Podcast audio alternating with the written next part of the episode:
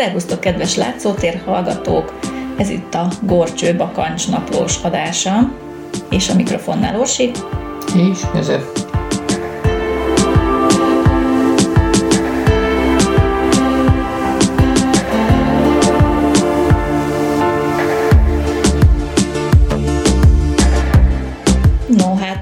Szeretnénk nektek most mesélni, hogy egy szép októberi vasárnap 10-én tettünk egy kis buszos kirándulást a szomszédos Ausztria területére. Ilyen értelemben nem tisztán bakancsnapló, hanem abroncsnapló is volt. Sőt, kertnapló is lehetne, ugyanis elsősorban kerteket, kertművészeti alkotásokat néztünk meg. A Magyar Rajztanárok Országos Egyesülete tagjaival közösen. És hogy kerültem, vagy hogy kerültünk mi oda? Hát úgy, hogy aki szervezi, Eplényi Anna, ő tájépítész és rajztanár egyben, és tagja ennek az egyesületnek, és volt még jó pár hely a buszban, ezért meghirdette egy fórumon, ahol tájépítészeket tudott megszólítani. Így kerültem én képbe, és aztán persze vittem magammal Zolit is. Nagyon szép időnk volt, kicsit hűvös volt, az igaz, úgyhogy nagyon korán elindultunk, és hamarosan már Bécs mellett robogott a buszunk, és az első állomásunk az Schlosshof volt, Szavolyai Jenő kastélya, utána a délutánt azt Luxemburgban töltöttük, és még nagyon-nagyon rövid látogatást tettünk Brook Anderleita, az volt a település neve, mert ez még úgy útba esett, és ott egy, hát igazából egy közparkként funkcionáló tájképi kertet néztünk meg, de hát ezekről majd talán legközelebb fogok összeszedni anyagot. Most egész egyszerűen arra tudok szorítkozni, hogy a Hofi kastélykertről és a kastélyról, illetve Szavoly Jenőről beszélünk nektek egy keveset. Hofinak volt kastély. Schloss, Hof. Tehát a Schloss, mint kastély, és a Hof a település, de egyébként egybeírva ez a település neve is most, itt megtaláljátok a térképen, hogy Schlosshof. Bécstől nem messze, úgy emlékszem 15 km Bécstől. Hát körülbelül Pozsonytól is ennyi. Vagy nem, Pozsonytól 15 km, Bécstől talán kicsit messzebb van, igazad van. Tehát Pozsonytól 15 km, és Bécstől egy 20 mondjuk. No de hát ki is volt ez a Szavolyai Jenő? Az egy tér.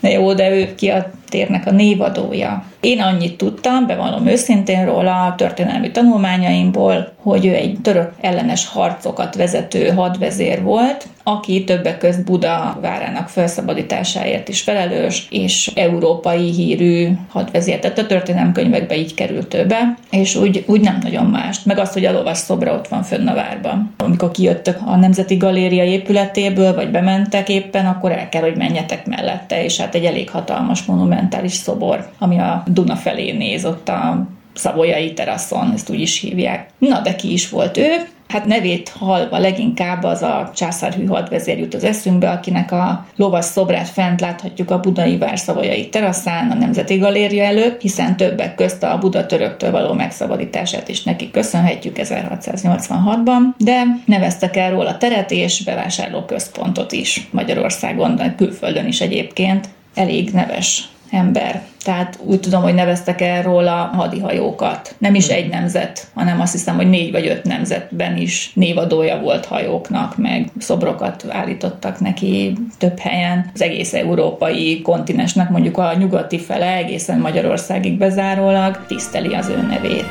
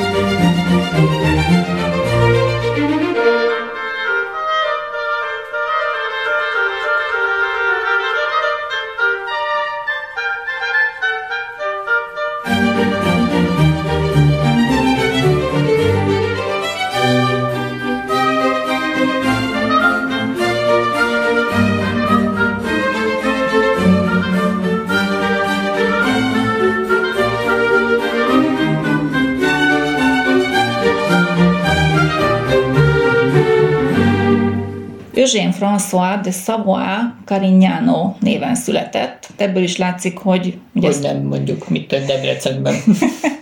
Ebből is látszik, hogy van benne némi francia, némi olasz, hiszen a szavajai hercegség volt az ő családjáé. Na de ő egy elég oldalági leszármazott, tehát ők nagyon sokan voltak testvérek, az ő szülei is sokan voltak testvérek, és hát nekik már csak egy viszonylag kisebb grófság jutott Franciaország területén. Nekik de a nevét legtöbbször Eugenio von Savoie-ként írta le, vagyis három nyelven írta le, ugye az Eugenio az olaszul, von az németül, és a Savoie az meg franciául van. Tehát ebből is látszik, hogy elég erősen keveredett benne a hovatartozás. Előkelő családból származott rokonságban állt a spanyol királyi családdal, és a francia burbonokkal is, a nagymamája révén, aki Bourbon hercegnő volt egyébként. Édesanyja Olám Mancini, vagy Mancini, pedig Mazaren bíborosnak volt az unoka huga. Mazaren bíboros 13. Lajos legfőbb tanácsadója volt. Olamp hozzáment Szavajai Jenő Móriczhoz, Soissons grófjához, és a francia hadsereg tábornokához. Számos gyermekük közül Jenő volt az ötödik fiú.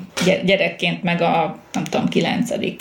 Olamp fiatalon 14. Lajos király szeretője volt, később a királynő Ausztriai Mária Terézia udvarhölgye lett. Ez nem ugyanaz a Mária Terézia, aki kicsivel később. A magyar osztrák királynő. Császárnő volt, igen. A király szemében azonban hamarosan kegyvesztetté vált Olamp. Egyrészt, mert levelekben tudatta a királynővel, hogy a király kivel csalja meg éppen. Másrészt a intrikák. Igen, az udvari intrikák, hát ő inkább az úrnőjéhez volt hű ezek után, és nem a királyhoz. Másrészt az 1670-es évek második felében volt egy ilyen méreg affér nevű botrány, ami akkoriban tudódott ki, mert kiderült, hogy Párizsban létezik egy méregkeveréssel és szerelmi bájitalokkal foglalkozó hálózat, hmm. akik az úgynevezett örökösödési porral kereskedtek. Hát ugye ez örökösödési por.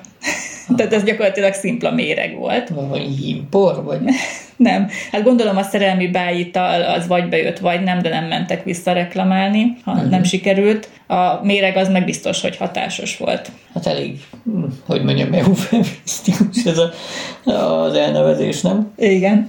Hát és sok arisztokrata is igénybe vette a szolgáltatásaikat nyilván titokban, de ez most ki is tudódott, és ebből lett a botrány. Olamp is gyanúba keveredett, hogy mérgekkel próbált megszabadulni az udvarban a riválisaitól. Ezt ugyan nem tudták rá bizonyítani, de 14. Lajosnak ez is ürügyet szolgáltatott, hogy eltávolítsa az udvarból és megszabaduljon a volt szeretőtől, aki eléggé terhessé vált számára, már nem szó szerint. Bár ki tudja egyébként nem tudni, hogy volt-e ilyen hogy a gyerekek vonatkozása mennyi, mennyi volt, úgymond király. Kilenc gyerekből mennyi volt, igen, királyi sar, és választhatott a bászti vagy a számüzetés között, ő pedig az utóbbit választotta. Ezért el kellett hagyni a Franciaországot, és köztük az akkor 17 éves Jenő fiát is. Ezért Jenő, hát hogy mondjam, nem éppen a francia udvar hűségére lett nevelve ezek után. A gyermek Jenő egyébként vézna és apró termetű volt a leírások szerint, és katonai pályára alkalmatlannak találták, ezért a papi pályára szánták, és úgy is nevezték, hogy a kis Szavoá a B.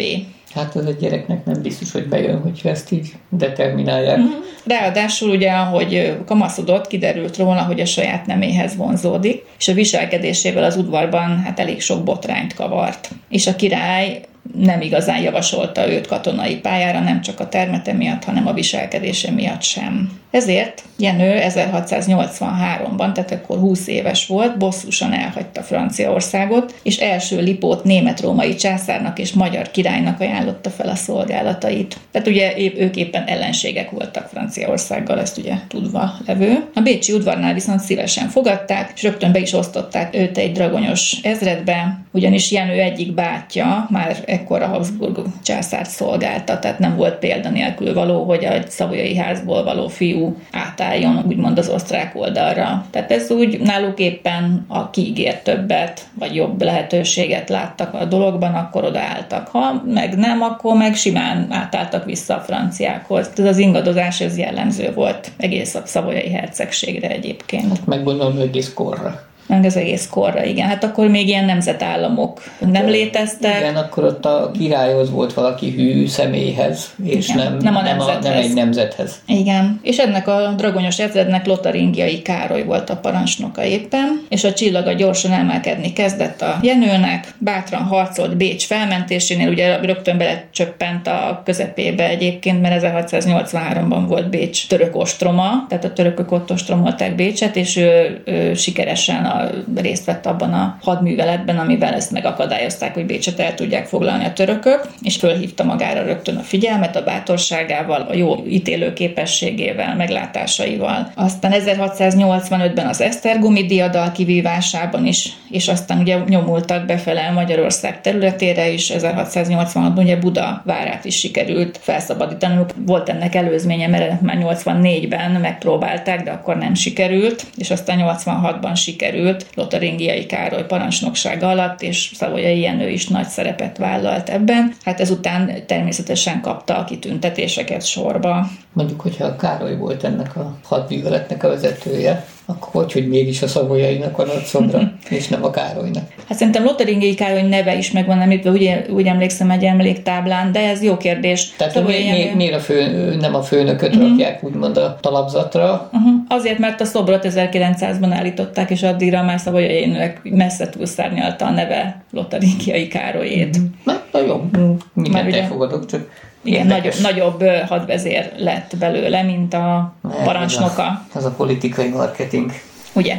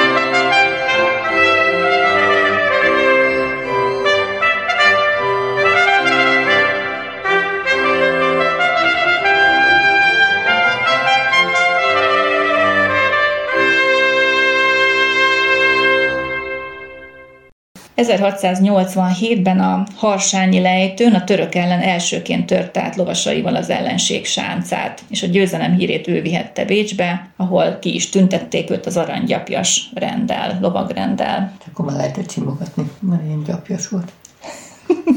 aranyra gyapjú.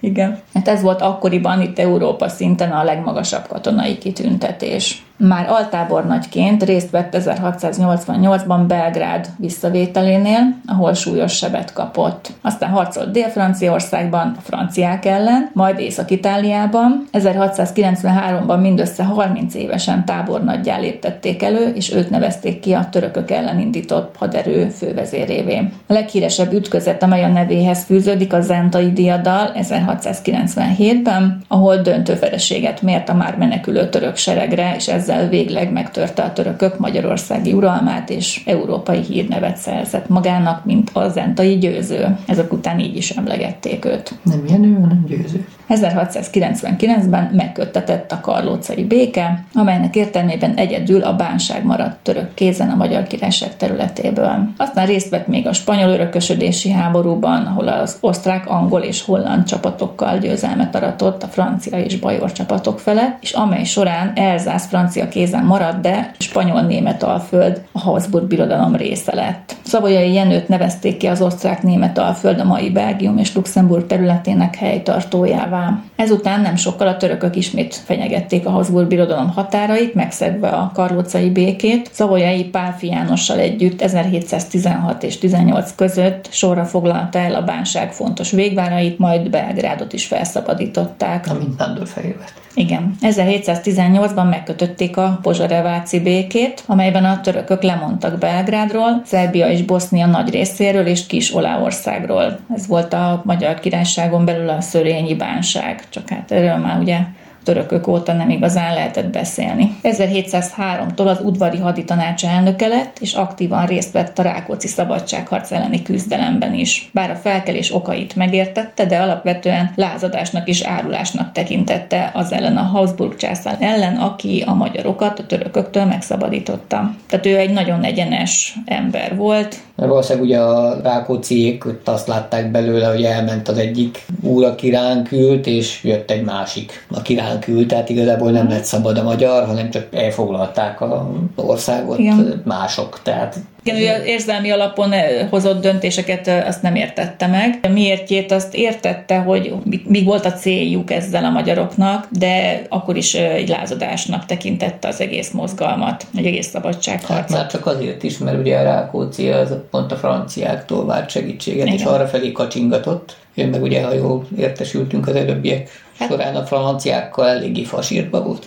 Igen. A szatmári békekötést és a Rákóczi seregével való megegyezést viszont támogatta, és volt egy ilyen idézem kijelentése is, hogy attól félek, hogy ha a magyar nemzetnek minden jogát karddal kell kikényszerítenie, ez végül azt eredményezi, hogy a kölcsönös bizalom teljesen elvész, már pedig ezt a kincset, ha elveszett, nem lehet többé visszaszerezni. Tehát ez viszont egy jó meglátás volt, hogy ilyen szempontból a magyarok pártját fogta az osztrák diplomáciában, tehát fölhívta a figyelmet arra, hogy a magyaroknak ne kelljen mindig a fegyverhez nyúlniuk, tehát próbáljon meg az osztrák udvar is közeledni egy kicsit a magyar érdekek felé, és ezt a kiegyezés pártolást támogatta már jó 150 évvel azelőtt, hogy Koradeák. ez megköttetett volna. Koradeák gondolatok. Igen, tehát egy, egy nagyon széles látókörű, nagyon művelt ember volt egyébként, aki sokat látott, sokat tapasztalt már abból kifolyólag is, hogy mindig a seregével együtt mozgott, és ő ott volt mindenhol, ahol harcok folytak, nem a távolból irányított. És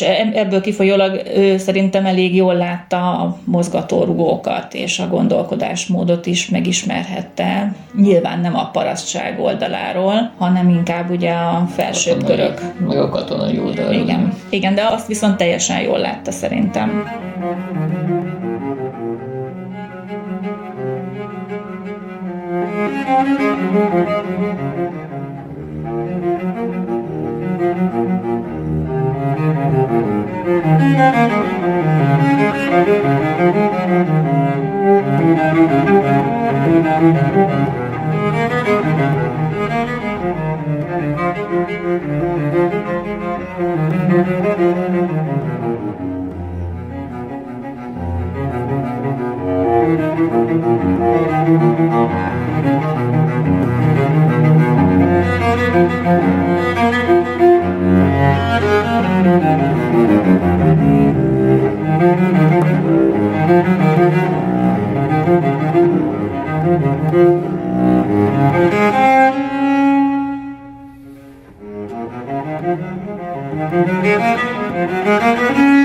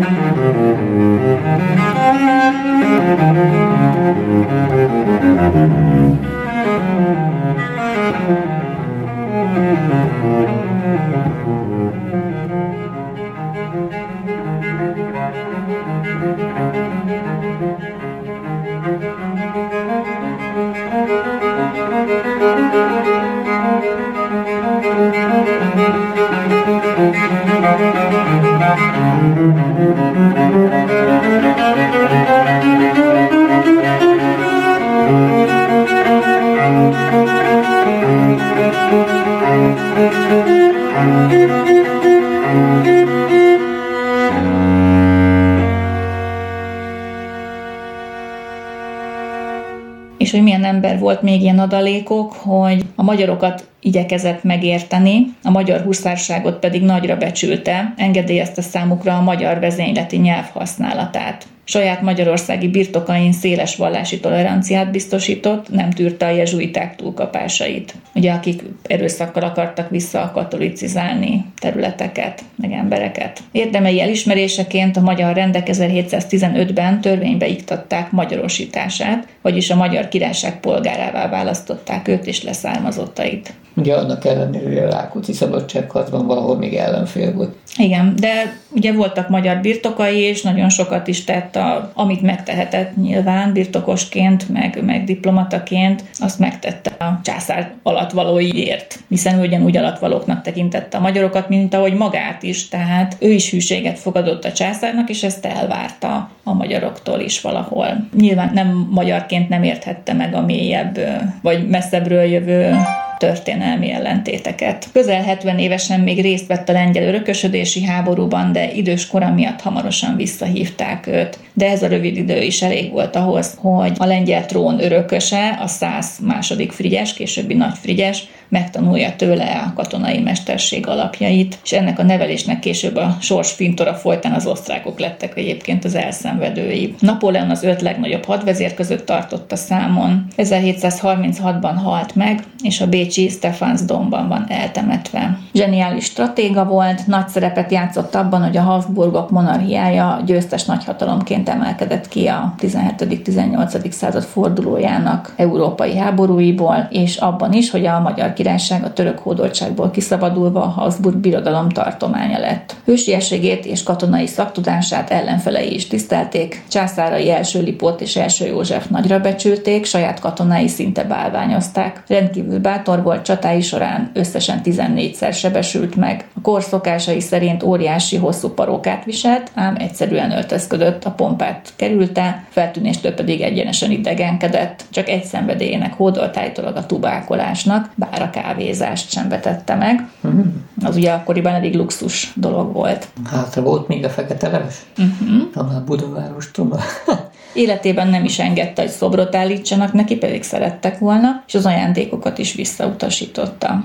Valószínűleg homoszexualitása volt az oka, hogy sosem nősült meg, minden szabad idejét a tudománynak és a művészeteknek szentelte. Közelebbi mélyebb barátság csak egy hölgyhöz fűzte állítólag az özvegy grófné Battyányi Stratmand Eleonórához, akinek a kastélyában sokszor tartózkodott. Bécs mellett építette fel Belveder nevű kastélyát, ezen kívül Ráckevén is építetett kastélyt, ugye az most kastélyhotelként működik, Bején és Hovban pedig vadászkastélya volt. Beje az meg most Szerbia része. Magyarországon a Csepel-szigeten és Budafok-tétény területén az akkori Promontornak nevezett területen voltak nagyobb birtokai. Promontori birtokain az ő segítségével indultak el a szőlőtelepítési és borászati munkák, amivel ugye később híressé lett ez a terület. Belvederben hatalmas könyvtárat és képtárat hozott létre gyűjteményéből, ebből a majd 15 ezres magánkönyvgyűjteményből jött létre később az osztrák nemzeti könyvtár. A budavári palota előtt álló lovas szobrát Róna József készítette 1900-ban Zenta város megrendelésére, ugye ő volt a Zentai győző, mint említettem. A városnak azonban pénzügyi nehézségei adottak, és végül Ferenc József, illetve Szél Kálmán segítette a szobor elkészülését adományaival. És ezek után nem Zentára került, mint a szánták gondolom. Igen hanem fölkerült a Budára. A szoborhoz egyébként a Bécsi Lovasiskola egyik növendéke állt modellt, tehát őt láthatjuk igazából. Mi volt a ló? Igen, az is növendék volt a lovasiskolában. Egyébként szobrot állítottak neki több helyen, például Bécsben a Hofburg előtt is van egy szép lovas szobra, 1865-ben állították, és a Bécsi Hadtörténeti Múzeumban is látható szobra. Szavolyai három Habsburg császárt szolgált, első Lipótot, első Józsefet, harmadik Károlyt, ugye harmadik Károly volt Mária Terézia apja. Mesés vagyont és dicsőséget hagyott hátra, és sorsfordító szerepet játszott az európai nemzetállamok létrejöttében. És akkor a régi budafoki birtokain van most a bizonyos pláza. Igen, a Savoya Park. Mi lesz a múlt dicsősége?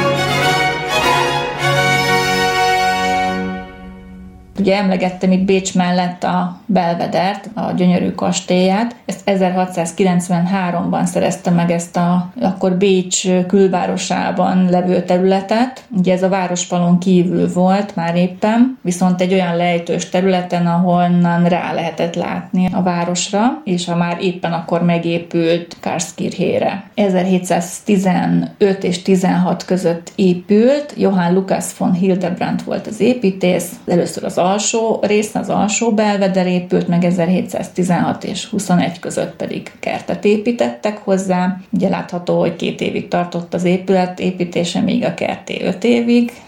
Hát ez nem meglepő, kicsit nagyobb terület de aki mondjuk elmegy oda, én sem láttam még sajnos, csak képekről, az mondjuk megérti, hogy ez miért volt. És akkor ugye itt csatolni is erre nagyon szerény, meg nem volt igénye a Lipsének dologra, hogy akkor meg ezek mi végre. Tehát érted, ugye, ha én ott szerénykedek a katonai sátorban, és együtt mulatozom az embereimmel, akkor hol az a másik, aki meg egy ilyen ultra brutál fényűzést csinál. Hát ez a barokkor, tehát ehhez, ehhez szerintem ezt kellett érteni, hogy, hogy ő, mint herc, herceg, meg mint tábornagy, meg hadvezér, meg a haditanács elnöke, meg minden, egyszerűen nem építhetett kisebb léptékű házikót, mint egy ilyen palotát, és ugye volt benne egy ilyen franciás nagyzolás azért valahol szerintem. Tehát meg akartam mutatni a pompát, és valahová kellett azt a könyvgyűjteményt, meg műkincsgyűjteményt helyezni, amit összegyűjtögetett, hiszen azt meg szerette. Szerette a hát szépet. Persze, na. akkoriban nem voltak self storage hogy béreljen két-három konténert, aztán belepakolja a Hát volt egy csomó hadizsákmánya, meg volt, amit meg is vásárolt, gondolom, mert megtehette, és ezt a fajta fényűzést megszerette. De magán emberként, hogyha harcba volt, akkor meg nyilván ezt levetkőzte, és akkor meg átalakult egy teljesen más emberré. Tehát simán lehetett, hogy kétféle személyiség is volt. Igen. Na, szóval ott tartottunk, hogy 1721-ben megépült itt az alsó belveder kertje is, aztán 21-23 között a felső belvederhez is hozzákezdett, tehát ott is építetett egy kisebb kastélyt, és hozzá a kertet is. Aztán a Schlosshof, az meg ugye egy vadászkastélyként vásárolta, és kedvenc helye lett. Neki az használta nyári rezidenciaként, már amikor éppen nem kellett hadba vonulnia. Hát a, nyári, a téli hadjáratok idején, a nyári rezidencia, a nyári hadjáratok idején meg. Igen, ezt már viszonylag későn egyébként ilyen 62 évesen vásárolta ezt a kis vadászkastélyt 1725-ben. Azért gondolj bele, akkor a korban 62 év, az egy eléggé matuzsálem kategória. Igen, tehát ezt egy ilyen időskori akkori megpihenő helynek vehette a nyugdíjas éveire gondolva, gondolom, nem tudom, amikor már visszavonul, és ez kis vadászkastély volt erődítményként körülkerítve várfalakkal, és az ott levő kis birtokkal, és szerintem megszerette, hogy közel volt Bécshez, tehát könnyen be tudott kocsizni vagy lovagolni a haditanácsba, hogyha kellett, és amúgy meg egy tök nyugis hely lehetett, hiszen ez ugye kívül volt minden településtől, és hát gyönyörű kilátása van, a szlovák határ mentén fekszik a terület, és pont Dévényre meg Pozsonyra lehet rálátni, illetve a Hainburgi várra, hogyha Duna túlpartjára tekintett át. Szintén bakancsoltunk már egyet, és Igen. arról még adás is volt. Igen, ez a Morba mező gyakorlatilag a Marsfeldnek hívják. Mars ugye a Morba folyó német neve. És hát, hogy honnan tudunk ennyit erről a kertről például, úgyhogy fennmaradtak festmények, ábrázolások, alaprajzok, és a kerttörténeti kutatásoknak pont ez a célja, hogy egy ilyeneket fölleljenek, illetve vannak ugye katonai felmérések is a területről, nagyon részletesek, úgyhogy majd be is teszünk nektek egy-két ilyen illusztrációt, hogy megnézzétek, fantasztikus. Tehát a barokk kertek, hogy ábrázolva vannak ezeken a felméréseken, a fák szintjéig ott van rajta, meg a nyílt sövények, meg a párterek, meg, meg minden ábrázolva van rajta. Azok a kacskaringós mintájú micsodák a párterek, csak hogy fordítok hozzá hasonló De majd mindjárt arról is szó lesz. Jó, tehát a, amik segítették ezt a kutatást, például a Canaletto festményei, amik ábrázolták ezt a kertet, kerttörténeti kutatások, ugye ezek a térképek, és a kert régészeti ásatások, mert hogy már ilyen is van, hogy kertrégészet, amikor feltárják gyakorlatilag az utaknak a nyomvonalait, a vízelvezető árkokat, ott találnak maradványokat, hogy milyen burkolat volt az utakon, alapokat találnak kerti építményekről, tehát hogy elég jól sikerül igazolni ezeknek a térképeknek, meg rajzoknak a valódiságát, és hogy milyen jól mértek akkoriban. Hát meg adott esetben sikerül hozzá regisztrálni a valóságot a térképhez, tehát akkor viszonyítási Igen. pontokat vetíteni, és onnantól már látszik, hogy mi hol volt. Igen, egy ilyen történeti kertnél most már minden, mindenképpen csinálnak ilyen vizsgálatot, ilyen kertrégészeti vizsgálatot. Akkor úgy kell elképzelni, hogy gyakorlatilag centiről centire szedik fel a talajt, és ahol mondjuk belebotlanak valami út, burkolati akármibe, akkor ott, ott akkor megállj, és akkor feltárják, hogy ott Igen. ilyen kavics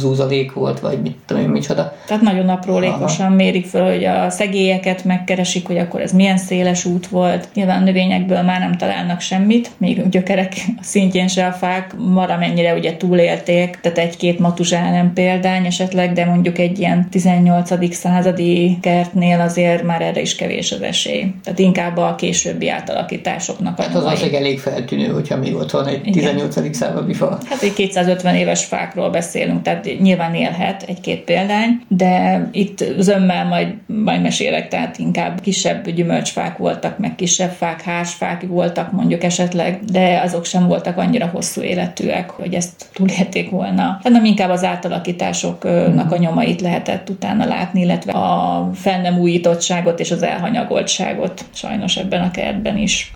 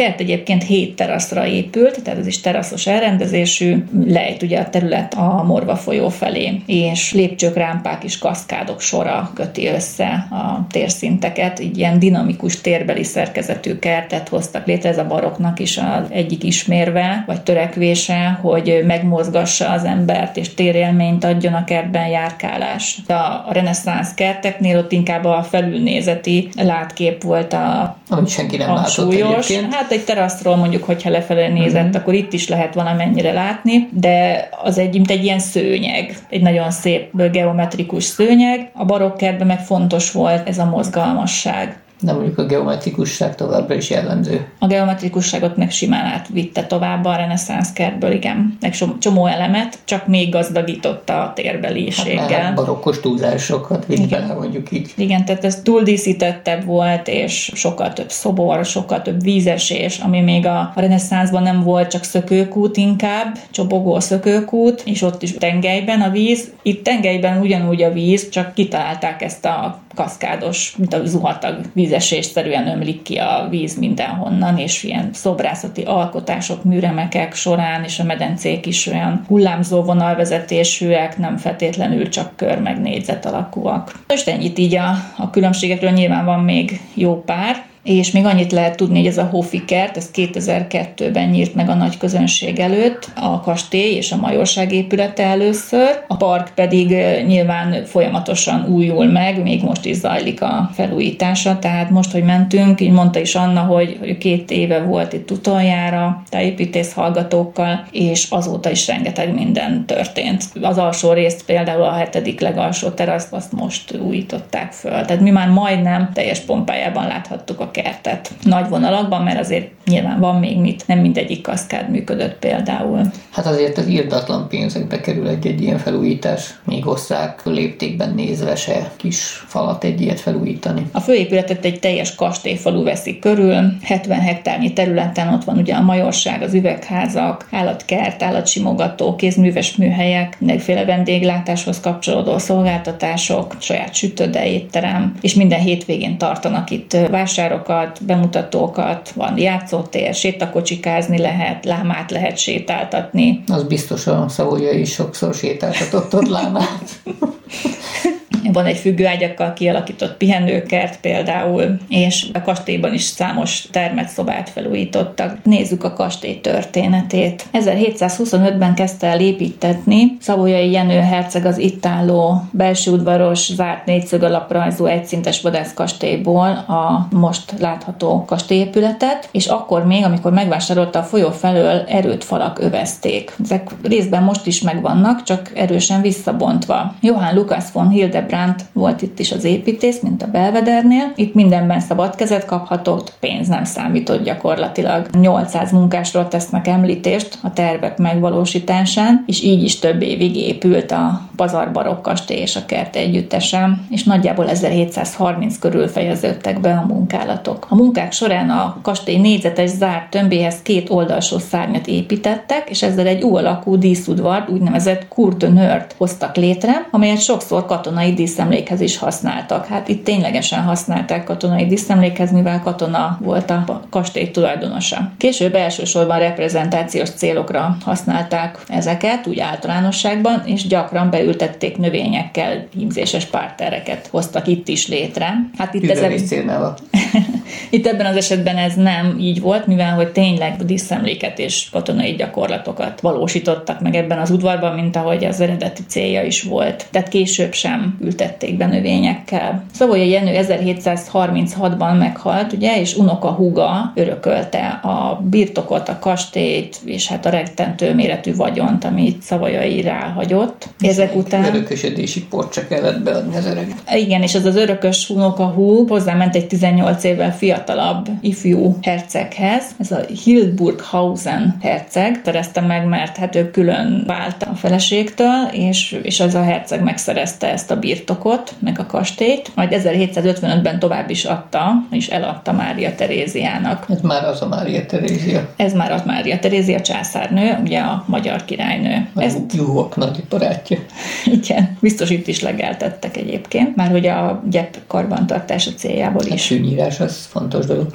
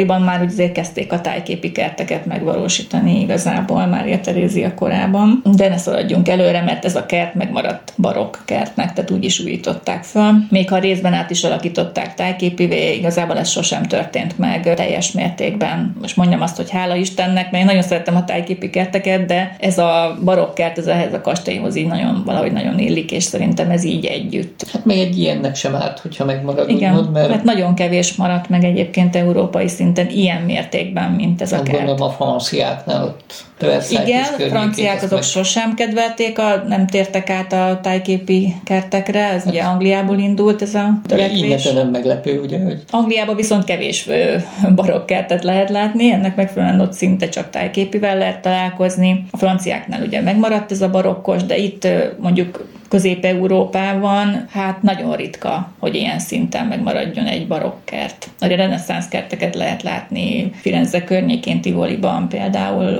olaszoknál, de ott meg inkább a reneszánsz vert annyira gyökeret, hogy ott nem annyira a barokkertek, bár volt ott is átalakítás, ott sem annyira a tájképi kertek, nálunk meg ugye angolos mintára szintén átalakították a kerteket. Most mondjuk azt, hogy az olaszoknál ott az egész táj lett olyan szinten megformálva, hogy, hogy ez már jobban belepasszol egy reneszánszba, mint hát azokkal a nagy fasorokkal. Tehát az Igen. a klasszikus olasz táj, az már sokkal inkább ember által formált táj, mint, mint mondjuk máshol. Igen, tehát hogyha a kertművészetben szeretnénk egy kicsit körülnézni, így európai szinten egy kertművészeti alkotásokat szeretnénk megnézni, akkor Olaszországban egyértelműen ezek miatt a kertek miatt mennek az emberek, míg Angliában egyértelműen a tájképi kertek miatt ott lehet a legszebbeket látni. A nagykönyvben megírt tájképi kert az ott van, bár nálunk is vannak szép példák, csak nálunk még nem tartott a kertfelújítás, hogy a tervek szerint megcsináljuk. Például a Városliget is egy tájképi park volt, ugye ez meg is tervezett tájképi park volt, hogy még korábban meséltünk róla, ugye a Nebbin Henrik nevéhez fűződve ő az ő pálya munkáját gyakorlatilag, ha nem is egy az egyben, de nagy vonalakban meg is valósították. Ebbe nyúltak bele aztán később sorra a századok, meg az emberek. Na mindegy, szóval nálunk nem lehet teljes korhűséggel látni Máltájképi parkot, nyomokban igen. Vannak rá törekvések, majd ezekről is talán számot tudunk adni, hogyha ha megyünk egy-két ilyen parkba, de sosem sikerült azt úgy megvalósítani, ahogy, ahogy mondjuk eredetileg volt. Ezt viszont nagyon is törekszenek arra, hogy, hogy úgy megvalósítsák, ahogy eredetileg Szavolyai idejében volt. És, és ezt azt hiszem, hogy sikerült is nekik.